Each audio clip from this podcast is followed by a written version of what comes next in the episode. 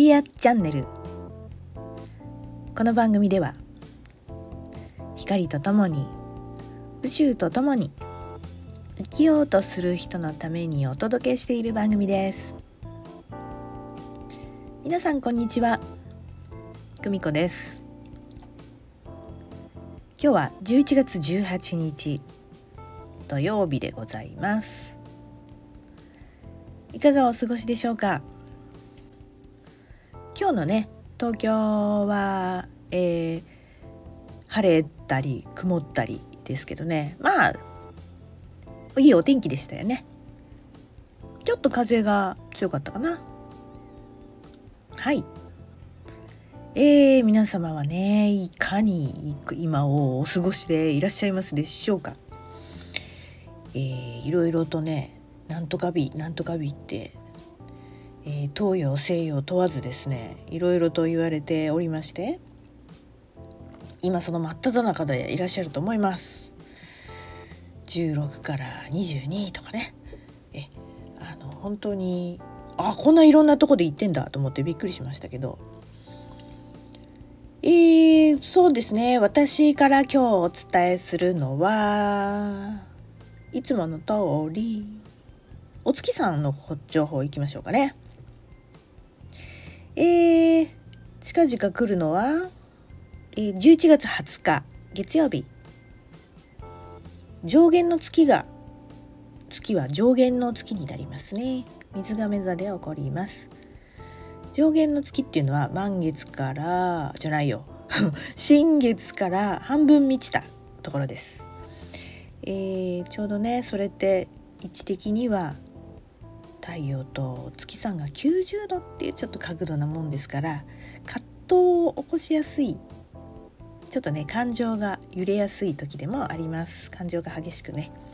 でもこう満ちるためにこう動いてるのでまあそのデトックスの逆ねこう溜まってる時なので引き寄せやすいとかねいろんなものが引き引きつけられちゃうみたいなあたりとか言われてます。うん、でやろうと思ってたことは葛藤するけどそのまま行けっていう意味もあるのかな。そんな時でございまして、えー、他にもですね、えー、いろいろ星座の位置とか、えー、角度とか、えー、説明すると山ほどあるんですが、えーと、そこはちょっとすっ飛ばして、えーと何が、えー、起きやすくておすすめかっていうのはえっとですねいろんなこう今までのこう依存関係からの卒業とかね巣立ちとかね、えー、そんな意味があります、えー、コンフォートゾーンを抜け出すチャンスとも言われてます。えっとですねコンフォートゾーンって何さっていうね、えー、まあ、グーグで調べてよって言ったら簡単なんですけどねえっと、慣れ親しんでストレスなく、えっと、安心して過ごせているゾーンでございますね。なので、えー、まあちょっとね依存的になってるなっていうところとかあとはちょっと怖いなこれっていうのに、えー、ちょっとこう踏み出してみる。ね、そのきっかけができるエネルギーがとっても高い日です。な感じがおすすめかなと思います。ね、そしてそして、えー、来週の感じだよね。来週は、えー、そうですね。前にもこう言っていた火星のさそり座にいるのがね23日までで終わりです。次に移動しますのでねいて座に。皆さんどうでしたかね？怒りとか怒りが非常にテーマになってた人もいたかもしれませんけどね。まずは認めることですよなんて言いましたけど、うん、認めた後はですねとにかく、えっと、ついついねこう怒りが爆発するっていうのがねそんなに我慢しちゃってたんだ辛かったねってまず自分を、えー、とってもねぎらってあげることがまあ大前提ですから、ね、ついつい罪悪感でね自分責めがちな人もいますから。えー、そういう自分を許すというかね。あと34日ですけど、えー、やりきれてない人はそこをやってみると見つかった人はねやるといいと思いますし、えー、まだまだ活化してるなっていう人は、えー、それを現状のねこの打破するエネルギーにモチベーションに変えてみるとかね,、えー、ねなかったことにしてもうリセットっていうふうになんだろう。変な風にこう自暴自棄にならないようにリベンジしてみようぐらいにね置き換えてみるのがいいと思いますしね。それのエネルギーは23日までです。はい。そして、えー、季節は伊手座へとね移ってまいります。さそり座から伊手座ね。伊手座の誕生日が来る人たちがいっぱいこれから伊手座さんの季節に入ります。ね伊手座さんっていうとねあの私ねすごくねなんだろうな。私の個人的な見解ですけれどもね。あのすごくねなんかなんかいい感じっていうか私はなんかね結構なんか親しみがあるんですよね。なんだろうと思ってちょっと振り返ってはみたんですけどね。男性も女性もねまんべんなく知り合いがまあいますよね。いいなと思うのはね何でしょうね。あのまああの私の父親がまあいて座だったんですよね。非常にあの私お父さん子だったんですごく仲良しだったんでね。もう、えー、19の時にちょっと他界はもうしてるんですけどね。あのその影響もあるかな。すごくあの楽しくてあのノリが良くてお互いに。うんその影響もまああるんでしょうけどね。うん。それで火のエレメントなんですよ沖田さんって。だけどなんかこう一番火火なんだけどそのなんだろうなギラギラしてないっていうとこがなんとも心地いいというかねここ一番に出るんでしょうね、出てる感じがする。なのでねあの火っていうとねやっぱこうお羊座さんとかさ獅子座さんっていうのがお火だねっていう感じがするんだけど。あの伊手座さんはねなんかももっとこうあの柔らかい感じ？柔軟な日なんですよ。で私もねあの私はまあ魚座なんですけどあの分類の中に柔軟球っていうのがあってね同じね柔軟球なんですよ。伊手座さんっていうのはね。そこら辺なのかな？なんかこう話がノリが合うんだよな。うん。なんだろうと思ってね。であの実はそのフットワークの良さはナンバーワンなんですね。お羊座さんっていうのが何と言ってもナンバーワンっぽく見えますけどあのスタートダッシュなんだよね。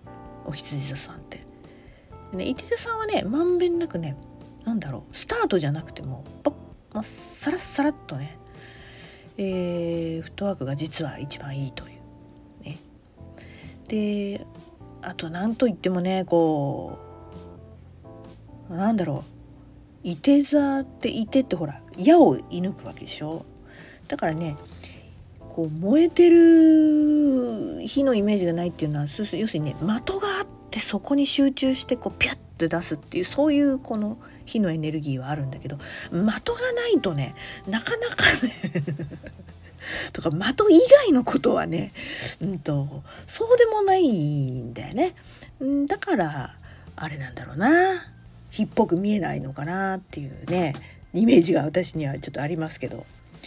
で非常にあのねあの理想を求める理想が高いというのかなあの変な意味じゃなくてねあの冒険家っていうキーワードがあるんですよ。なんかねわかるかな？ねワンピースのルフィじゃないけどこうね海原に向かってカーってこうね常に向上心が高いんですよね。うんだそういうとこそういうなんかこう爽やかさがね私はとっても心地がよくってうんいいなと思う。あのいて座のいてっていう矢矢は何に、何を射抜こうとしてるかっていうとですねこれはね未来なんですって。かっこいいよねなんかねいて座の人って未来を狙って矢を放つんだって。すごいあかっこいいんだなと思いましたね。なのでうんあとあのなんだろう伊手座さんの象徴するあれですね。神話の話だとあのケンタウルスのケイロンさんっていうね人がモデルだそうです。ね非常にうんうんうん。だからなんかこう賢いというかね。コミュニケーション力が高くてででもう目的に集中したら他のことはまスルースルーしてね、えー、なんだろう余計なことにかまかまってないというかね。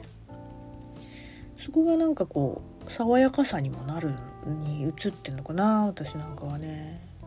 うん。ほんとちっちゃいことは気にしない。なんとかなるでしょみたいなね。